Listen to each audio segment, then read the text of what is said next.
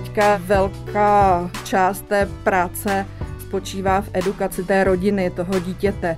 Naučit, jak s těmi léky pracovat, jak aplikovat. V současné době se dá dělat skoro všechno. Problém je s vrcholovým sportem, protože ten v sobě určitá rizika nese. Teď už si teda troufnu říct, že by mi to nikdo neřekl, že nevím, protože si myslím, že už něco vím. Ale ty začátky byly náročné a na tohle teda dodnes vzpomínám. Na vlastní žíly. Vážení posluchači, dobrý den, vítejte u šestého dílu hemofilického podcastu Na vlastní žíly. Hemofilický podcast Na vlastní žíly je součástí projektu Liberate Life. A mým hostem je Veronika Čepeláková, dětská sestra z hematologické ambulance ve fakultní nemocnici v Motole.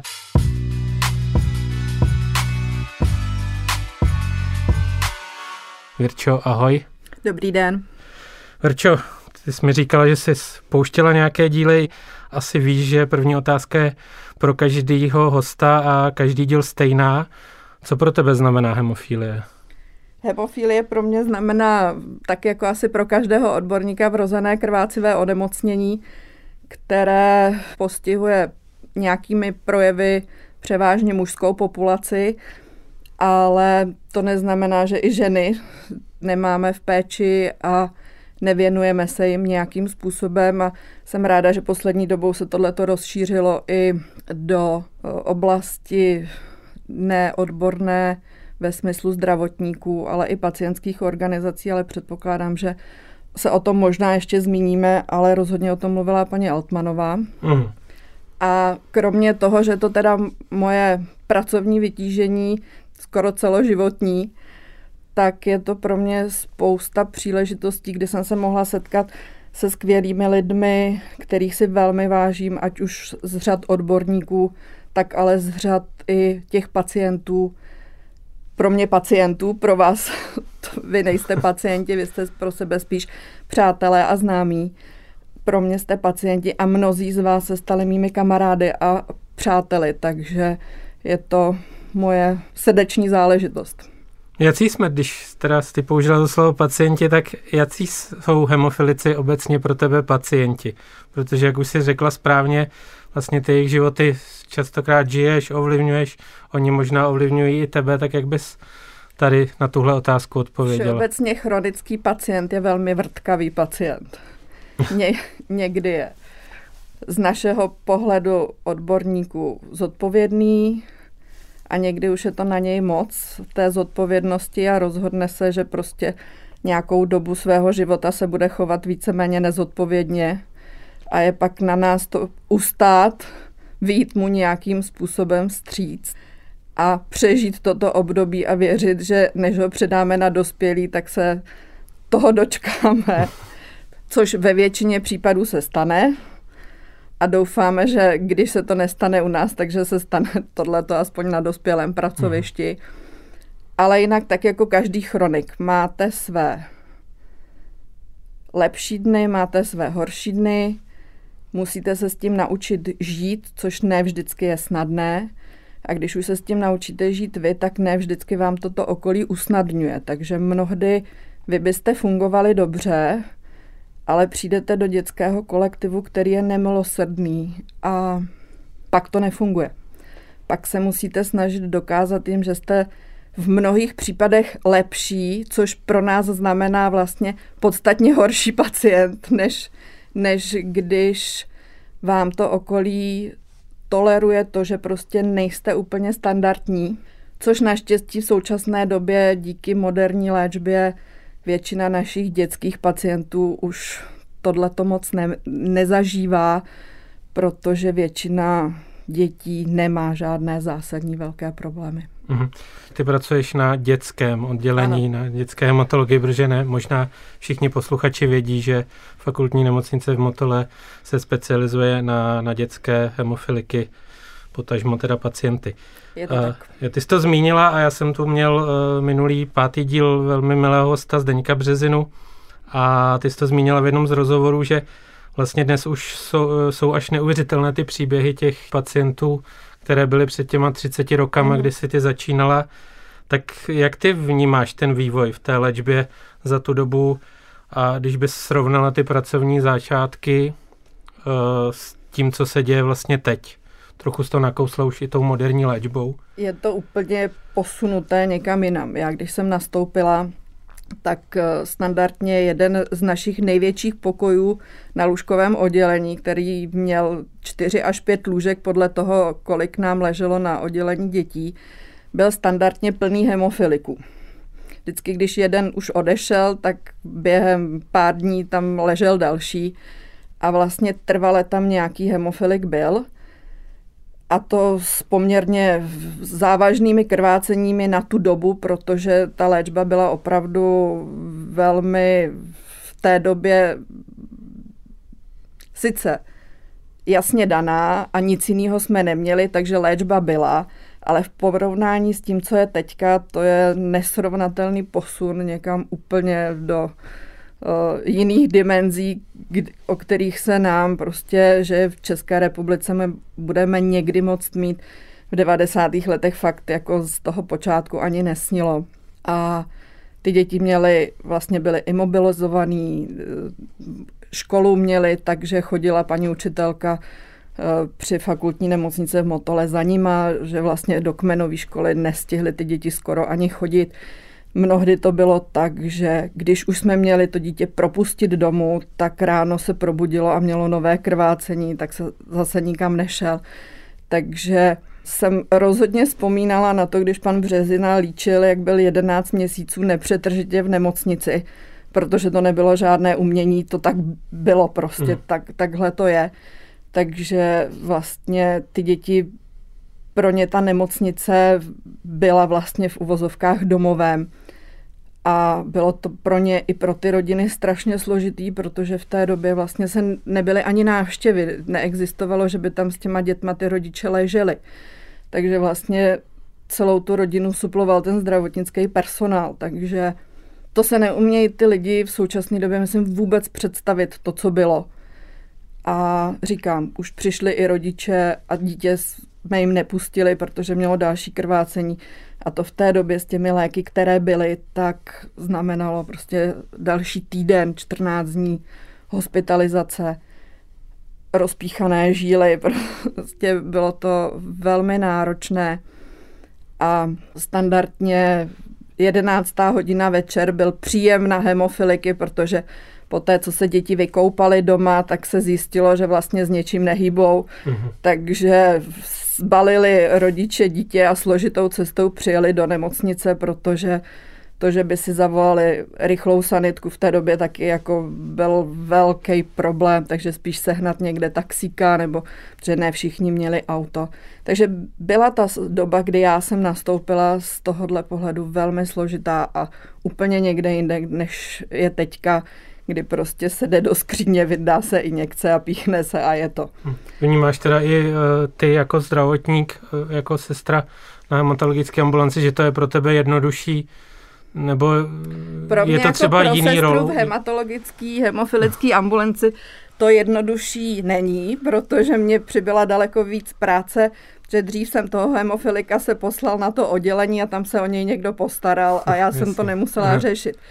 Teďka je velká část té práce spočívá v edukaci té rodiny, toho dítěte naučit, jak s těmi léky pracovat, jak aplikovat, přesvědčit je, že vlastně se to chtějí naučit, protože začínáme opravdu úplně od eh, batolecích dětí, kdy ty rodiče nechtějí úplně aplikovat eh, léky svému dítěti a píchat do něj. Takže pro mě ta práce nabila, ale úplně jiným způsobem, než prostě, když jsem byla na tom lůžkovém oddělení, tam se prostě dítě napíchlo, dostal do toho mraženou plazmu nebo kryoprecipitát, později nějaké injekční substituční preparáty a nějak si to tam jako žilo svým životem a tohle to se tehdy moc neřešilo, nějaká edukace, protože vlastně nebylo moc o čem je edukovat. Jasně. Takže i tohle to se významně změnilo, protože je to víc o tom poučit tu rodinu, jak s tím může fungovat, že se s tím dá fungovat normálně. A vlastně je to spíš opravdu o té psychologii a o té práci komunikace ve smyslu přesvědčit ty lidi, že se s tím onemocněním dá normálně žít, ale že nějaké prostě věci Omezení. z toho vyplývají mm-hmm. a přesvědčit je o tom, že prostě píchat injekce do toho svého dítěte je potřeba pro prospěch toho dítěte. Na vlastní žíly. Ty se trochu na začátku bránila té, tomu označení hemofilická sestra, přesto já se ještě dotknu té definice, kterou jsem našel eh, v práci Kate Careové z Velké Británie, odbornice vlastně na, na léčbu hemofilie, tak tam se mluví o tom, a já si myslím, že to je ta definice eh, velmi vystihující, že eh, specializované hemofilické sestry jsou klíčové pro tu multidisciplinární péči v těch hemofilických centrech. A není to jenom o tom, co jsme si teďka vyprávěli na té klinice, ale je to i v celé řadě jiných prostředí. Ty jsi říkala, že vlastně dřív to bylo i trochu suplování té školy a tak dále, ale že třeba i v té komunitě hemofilické, těch té pacientské a navíc i ve vlastních domovech těch pacientů, Dneska se můžou setkat eh, rodiče nebo, nebo i hemofilici samotní eh, s pojmem agentury domácí péče, tak ty vlastně si suplovala před těma 25-30 lety i trochu tady tenhle teďka trošku odborně znějící název agentury domácí péče.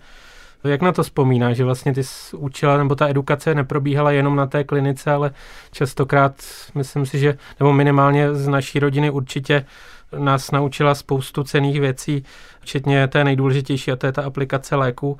Tak jak bys na to zaspomínala? Tak jako, že jsem byla hozená do vody a že někdo to ty rodiče a ty děti naučit musí. Aha. Protože nikdo neuměl a nikdo neměl ten patent na to, jak se to má správně dělat. Protože než začaly být uh, substituční preparáty formou injekční, tak vlastně nikdo neměl tu potřebu už jenom to, že jako paní primářce Vorlové se podařilo prosadit to, že vůbec jako ministerstvo schválilo to, že si like může píchnout léky do žíly. To byl prostě neuvěřitelný průlom v té péči, protože pokud by tohle nebylo, tak my bychom mohli mít preparátů, kolik bychom chtěli, ale mohli bychom je podávat jenom v těch nemocnicích a vám by to úplně nepomohlo, mhm. protože nejpodstatnější je časná aplikace těch léků. Takže to bylo tak, že my jsme museli umět dobře aplikovat, což chvilku taky trvá, než se někdo naučí dobře aplikovat eh, léky hemofilikum, který vlastně má poškozené žíly, protože mražená plazma a ty kryopreciptáty se nedaly aplikovat eh, malejma jehlama a něco takového, jako je křidílko, které teďka v mhm. současné době je, tak neexistovalo. Prostě se píchala žlutá růžová jehla a na těch žílách to bylo znát. Takže to je jedna věc. Další, že jsem vlastně se musela i sama sebe naučit píchat, abych to uměla dobře dál vysvětlit. Protože se to, ty věci se dělají jinak, když máte jednu ruku, mm-hmm na použití, protože druhou nemáte, protože do ní se bude píchat. A něco jiného, když máte dvě ruce a obě můžete používat. Takže ty postupy jsou jinak, takže i tohle se člověk musel naučit. A to s úctou k lékařské společnosti a k lékařům, tak to oni neumí. Takže oni umí píchnout, ale že by všichni byli schopni někomu vysvětlit, jak se má píchnout on sám, to si teda nemyslím. A to si jich vážím a myslím si, že jsou velcí odborníci, ale tohle to vždycky eh, náš pan primář Komrska říká, to počká, až přijde Veronika. Takže... Tak léta se to nemění, koukám. ne, myslím si, že se to léta nemění. A je to tak a asi je určitě s výhodou, když to dělá zkušená sestra, která umí pracovat s těma věcma, které jsou k té aplikaci potřeba. Zná to i pacienty, kteří k ní chodí vlastně od diagnózy, umí pracovat s tou rodinou, umí poznat, jakou pomoc to dítě nebo ten rodič při té aplikaci potřebuje.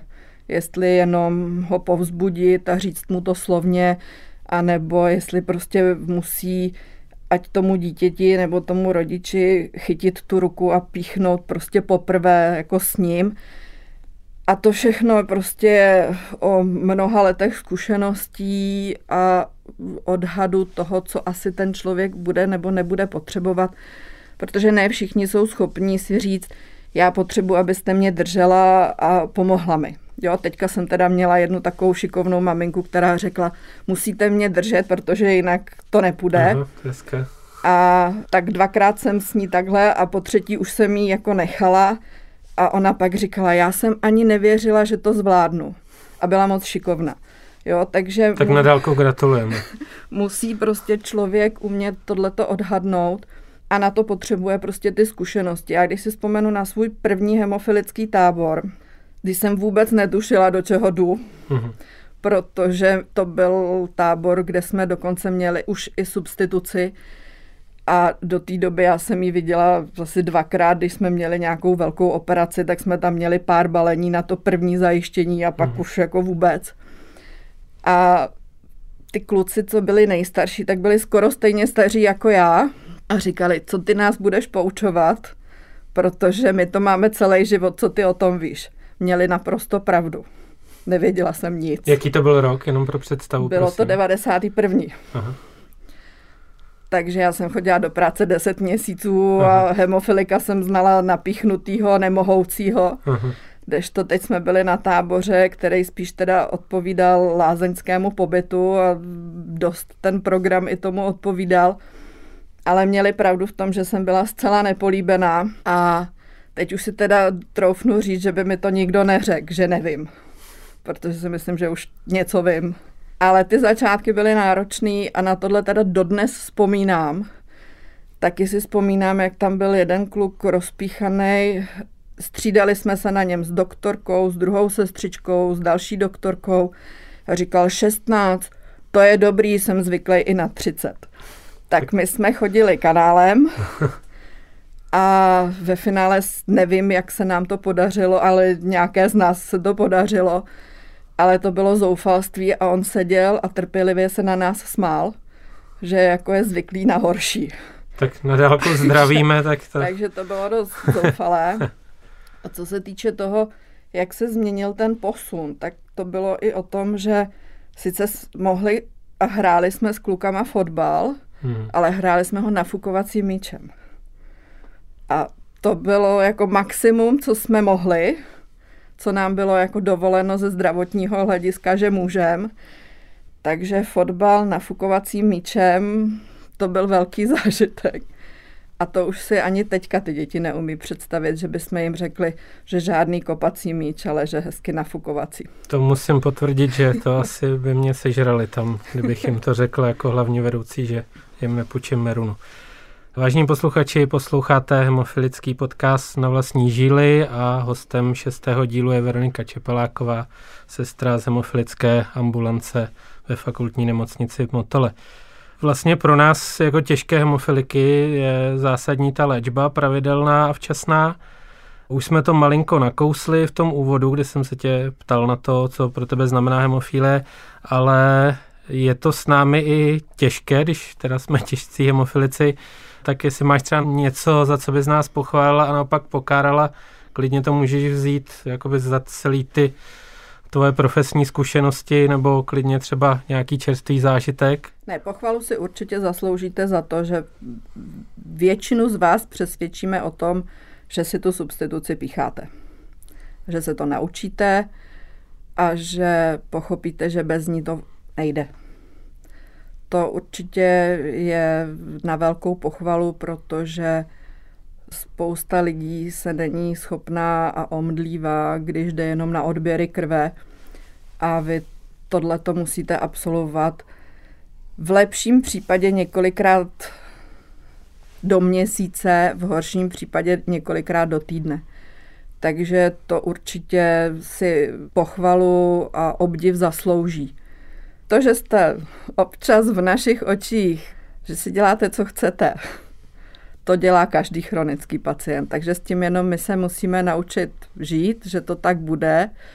Jsou děti, které víme, že když přijdou do ambulance, takže se dozvíme zase nějakou perličku, s kterou nebudeme úplně souhlasit, ale víme, že to tak je, že prostě k některým z vás to tak patří. A pak jsou děti, které fungují úplně až neuvěřitelně zodpovědně, že by občas trošku nějakou hemofilickou neplechu měli udělat.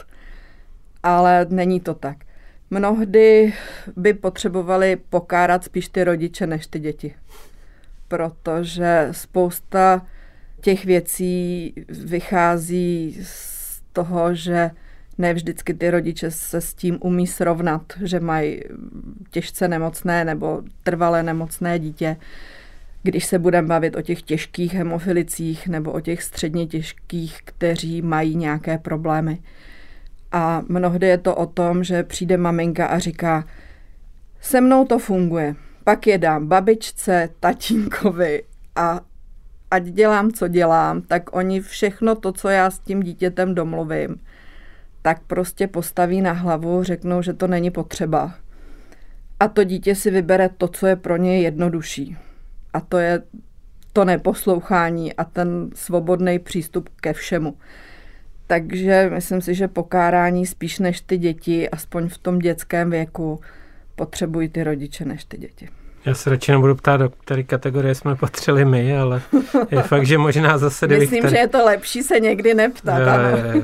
Je, je fakt, že možná, že i třeba Já zase, myslím, až to budu mít hemofilika, tak to bude... dělali, co mohli, ale taky se ne se vším byli ochotní srovnat a, a ty si měl velkou potřebu si dokazovat, že seš stejně výkonný, jak ty ostatní rošťáci v té škole. Tak já na dálku zdravím rodiče i rošťáky ve škole.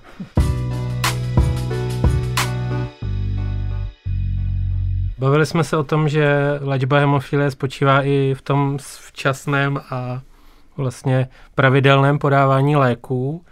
Trochu jsme se toho dotkli, že ta léčba už posunula i ve smyslu toho, že dneska jsou k dispozici moderní technologie a jednou z nich je i aplikace Florio Hemo, která vlastně nám dovoluje to, abychom si, pokud jsme na profilaktické, tedy pravidelné léčbě, měli přehled o aktivitách a zdravotním stavu, včetně té odhadované plazmatické hladiny. My jsme to tady s Katkou Altmanovou přirovnali k takovému brnění a vlastně ta aplikace eh, na mobilu nebo chytrých hodinkách eh, dokáže vlastně sledovat potřebu aplikace té injekce, monitoruje krvácení, bolest a vlastně celkový pocit zdraví. Jak ty se stavíš eh, k tomuhle, protože jsem někde četl, že pokud se to vyplňuje opravdu zodpovědně a pravidelně, tak by to časem se mohlo stát plnohodnotnou součástí zdravotnické dokumentace. Myslíš si teda, že, že to je velká pomoc? My používáme těchto těch aplikací několik. Florio je jedna z nich a je velmi námi oblíbená. A když se domluvíme s tou rodinou, že to bude používat, tak papírovou dokumentaci už nepoužíváme, protože Florio má tu možnost, že se to pak vytiskne a do té dokumentace dá, takže jako z tohohle pohledu to je úleva. Ty lidi, někteří to používají opravdu zodpovědně a vyplňují to tak, jak to vyplňovat mají, to znamená při té aplikaci. A pak jsou lidi, kteří vyplňovali v ambulanci před tím, než šli k lékaři, sáhodlouhý dokument o tom, jak všechno bylo v pořádku a bohužel jsem zjistila, že i aplikace Florio se tímto způsobem dá obejít. A máme jednoho pacienta, který to umí. Hezké. A no hezké to není, ale už jsme se s ním několikrát zlobili a je nám to houby platné, když to řeknu slušně. Eh, výhoda toho je, já neznám, jak to vypadá u vás jako u pacientů, když vy si otevřete ty telefony, ale Jasně. znám to z té druhé strany, když si to otevřu já a vy jste doma mhm. a já s vámi jsem virtuálně a vidím ten přehled o tom, jak eh, ta aplikace je pravidelná, jestli tam bylo krvácení. Když to dobře zadává se, tak já tam vidím i kolik vám zbývá injekcí doma, Jasně. takže vím, že ještě vás měsíc neuvidíme, protože léku máte mhm. dost. Mm-hmm. Ale je to velkou výhodou v tom, když zavoláte, že máte krvácení a úplně nereagujete dobře na substituci, nebo jestli si máte ještě dopíchnout, tak my vás vlastně můžeme mít na telefonu, tohle si otevřít. A jasně tam vidíme, jak to je a řekneme, jo, tak vy jste píchali tady, tady, no tak teďka ještě prostě musíte mít hladinu vysokou, tak píchněte až za 12 hodin, protože to tak bude odpovídat a uvidíme, co dál. Takže i z tohohle pohledu, že vy nemusíte lovit v paměti, kdy jste si přesně píchli, protože my to tam jasně vidíme. Takže v tomhle směru je ta aplikace velkou pomůckou i pro nás a mm, používáme ji moc rádi.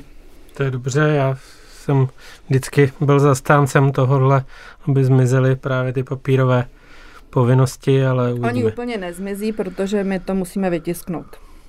Ale, ale vy to nemusíte zapisovat tak, do papíru. pro nás určitě si myslím, Takže že to je je to pomůcka. výhodné i v tom, když pak jako někdo přijde do ambulance a řekne, "Ah, mně to leží na stole. No jasně, no, nebo... Takže my si to otevřem a ukážem.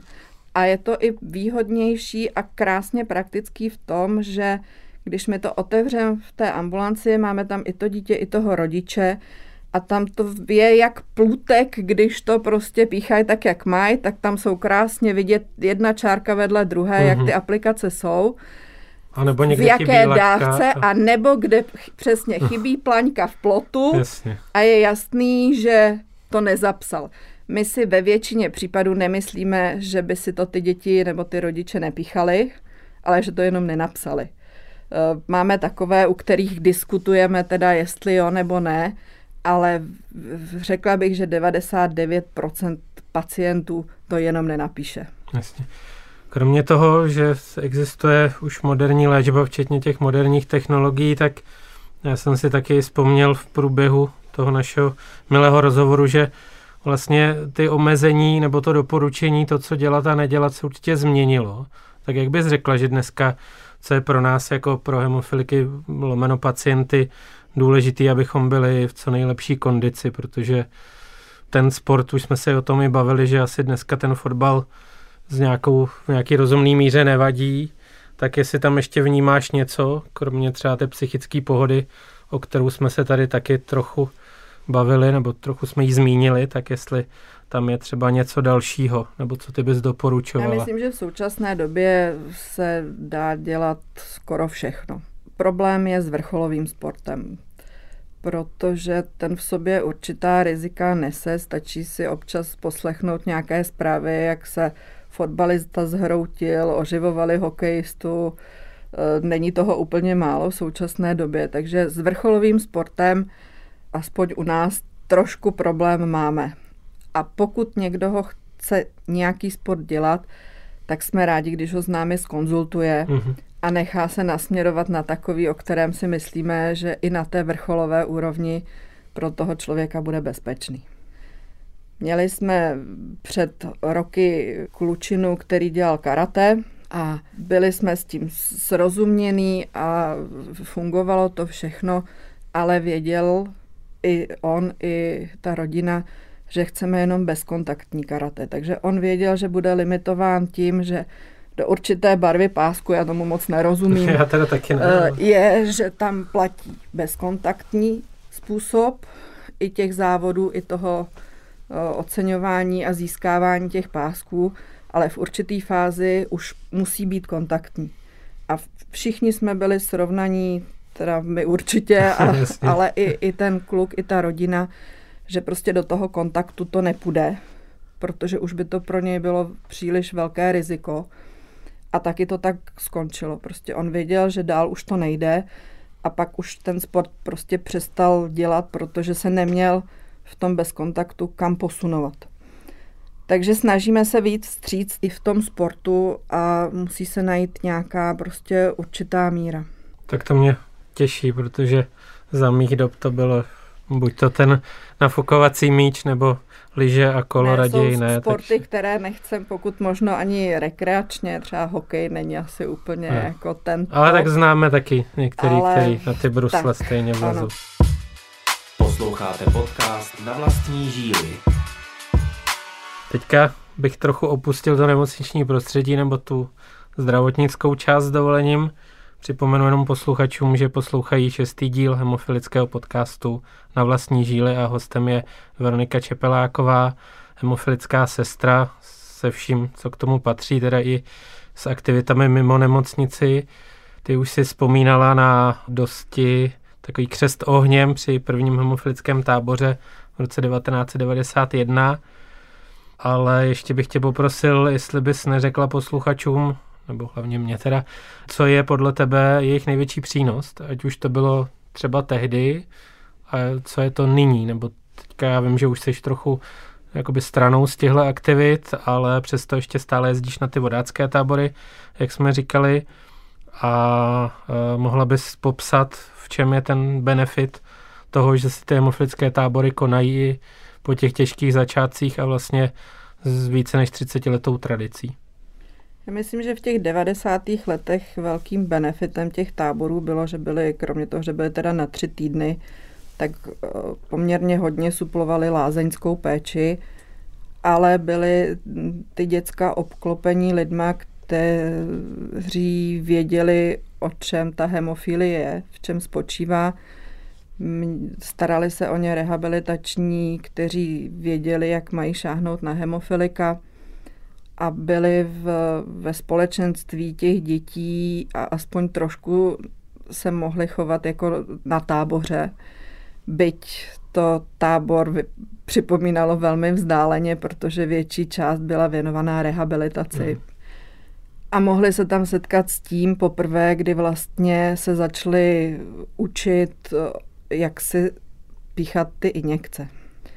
Protože na to tam byl čas a dostatek trpělivosti, si myslím, což v těch nemocnicích úplně není. A postupem času se z těch víceméně rehabilitačních táborů začaly stávat víc tábory a když to řeknu přehnaně, rehabilitačky by mě asi nepochválili mini rehabilitace a víc táborového programu, což si myslím, že eh, je asi správně, protože ta rehabilitace je samozřejmě velmi důležitá, ale ty tábory jsou hodně o tom, aby prostě ty děti našly své limity, co všechno můžou dokázat za určitých daných podmínek, že si můžou dovolit lescos, co můžou i ty zdravé děti, ale musí k tomu něco splnit. Ať už, že mají mít dostatečně nasubstituováno že se předtím mají dostatečně rozhýbat a zahřát své svaly, což běžné děti určitě nedělají. A u hemofiliků se na to snažíme klást důraz.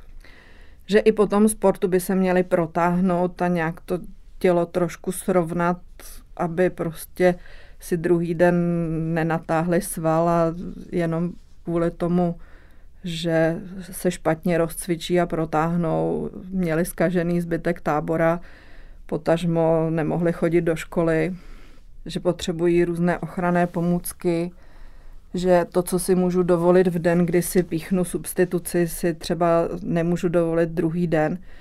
A k tomuhle si myslím, že ty tábory slouží a ještě chvilku sloužit budou. Mnohdy je to o tom, že posíláme na tábor i dítě, jako my jako zdravotníci, právě kvůli tomu, aby se tam v klidném prostředí které motivuje to dítě, že když se píchne tenhle ten, co ho vlastně nemám rád, ale leze mi na nervy, tak já to přece taky dokážu. Takhle jsem na tím smyšlel, že tam je i rivalita mezi nimi asi, jo. Velká rivalita. Kdybychom ještě bodovali aplikace, to by bylo zajímavé. Jo. Takže mnohdy je to o tom, že tenhle kamarád to zvládne, já to zvládnu taky, ale myslím si, že ta negativní rivalita funguje daleko líp. tak to mě nenapadlo, to je hezké, to děkuji za, za obohacení a to třeba do budoucna tak, pro nějaký naše nástupce, že by mohli i bodovat aplikaci. To bych si nemyslela, protože je trošku přece jenom potřeba se k tomu soustředit a být přesvědčen o tom, že to chci. A jestli je to z důvodu, protože chci já, protože je to pro mě prospěšné, anebo protože jenom někomu dokážu, že jsem stejně dobrý, anebo lepší.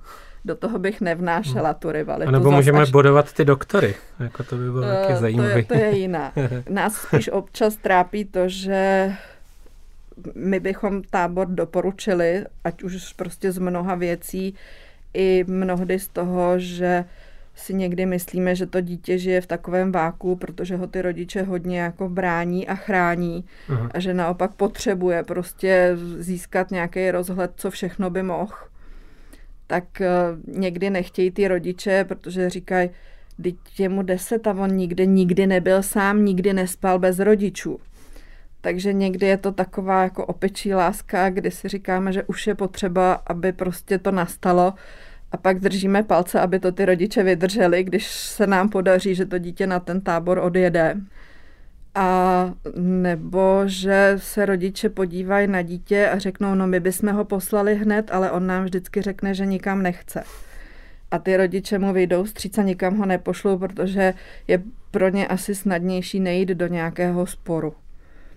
Jo, takže mnohdy je to dlouholeté působení a já si pamatuju, že u jedné rodiny jsme takhle přesvědčovali asi pět nebo šest let a pak prostě se jednoho dne maminka rozhodla, že už jako je na čase fakt a to dítě už by bez tábora nebylo.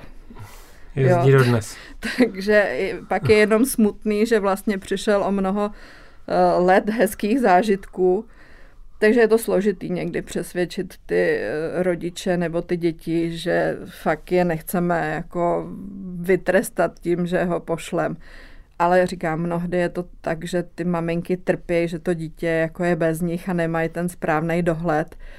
A někteří rodiče se těší, že konečně to přijde a že pak ho budou moct třeba nechat i u prarodičů, protože když jsou prarodiče na druhé straně republiky a to dítě si samo neumí píchnout, tak ho nemůžete poslat prostě na prázdniny k babičce a k dědovi. Takže ty tábory určitě velký smysl mají a měli, ale za ty roky se to tak jako vývoj léčby, tak se posunul i ten smysl těch táborů. Co se týče vodáckého tábora, tak ten vzniknul kvůli tomu a byl vždycky vlastně určené jenom pro děti, o kterých jsme věděli, že jsou schopní zvládnout týden poměrně náročného pobytu ve stanech, kdy mhm. si tam sami vaříme, chodí se na nákupy, je to i fyzicky náročnější, než to, že na velkém táboře se bydlí jako v budově, kde někdo uvaří, takže tam ten program je jiný. Takže tam jsme opravdu vždycky vybírali, kterým dětem to nabídnout, protože jsme věděli, že třeba u těžkého hemofilika s inhibitorem, co bychom tam Dělali. neuměli bychom zvládnout ten mm, proces té léčby krvácení, jakože riziko tehdy, nebo teďka už je to trošku jinak, ale v tom začátku, kdy vlastně na hemofilika s inhibitorem je lépe, když nekrvácí a, a když tak v nemocnici mm-hmm. a, nebo v nějakém dosahu, ale rozhodně ne, když jako se vám rozkrvácí uprostřed řeky a vy teďka řešíte, kam ho dopravíte nebo nedopravíte a víte, že nejbližší nemocnice je poměrně hodně daleko a v té nejbližší, kterou jako kam by vás odvezli, zase nevědí, co mají dělat s hemofilikem. Takže vodácký tábor je prostě velmi specifický a fyzická aktivita některých hemofiliků není, není zdatná. Takže vždycky, když jsme říkali, teďka musíme zabrat, tak po 200 metrech oni říkají, já už nemůžu a pádlo by nejradši zahodili. Takže není to úplně pro každého. Zároveň já taky musím vědět, že když ho uložím do stanu, takže ho v tom stanu ráno najdu a ne, že se prostě on o půlnoci sebere a půjde zkoumat krásy hospod. Myslím si, že co já vím, tak ty i takový tam občas no, byly. takže eh, je to náročný a ty si říkal, že jezdíme stále, už jsme dva roky kvůli covidu nebyli. Aha, tak to mě mrzí. Já jsem Takže myslel, co že bude tam... příští rok, nevím, protože covid vypadá, že tu s náma bude bydlet.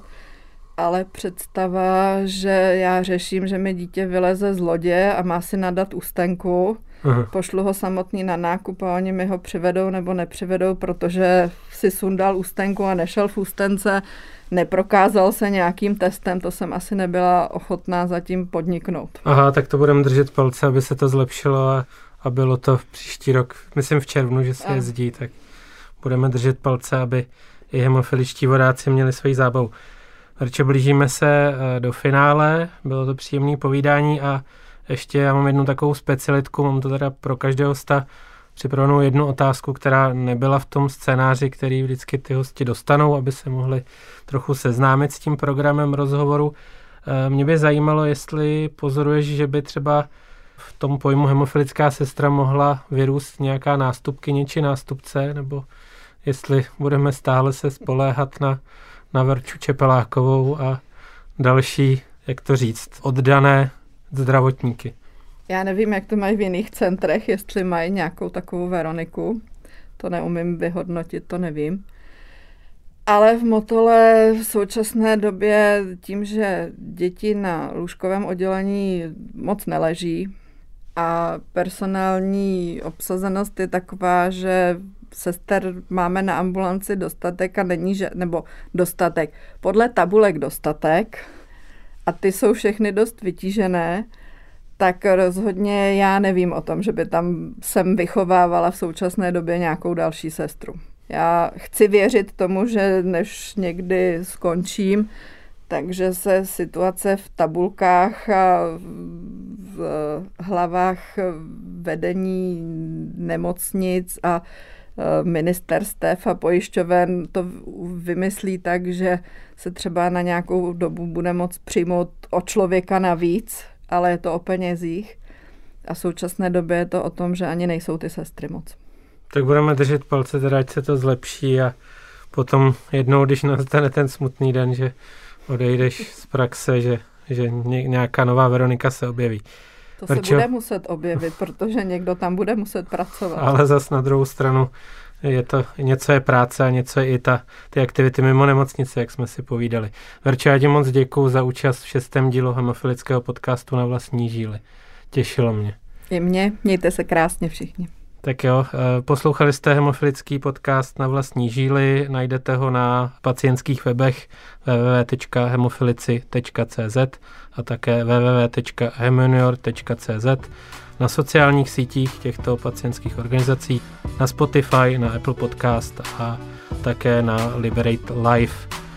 Já jsem Michal Bereň, těšilo mě a zase někdy, nejspíš až po novém roce, v dalším dílu hemofilického podcastu na vlastní žily. Mějte se fajn, Verčo, ahoj. Naschledanou. Poslouchali jste podcast na vlastní žíly.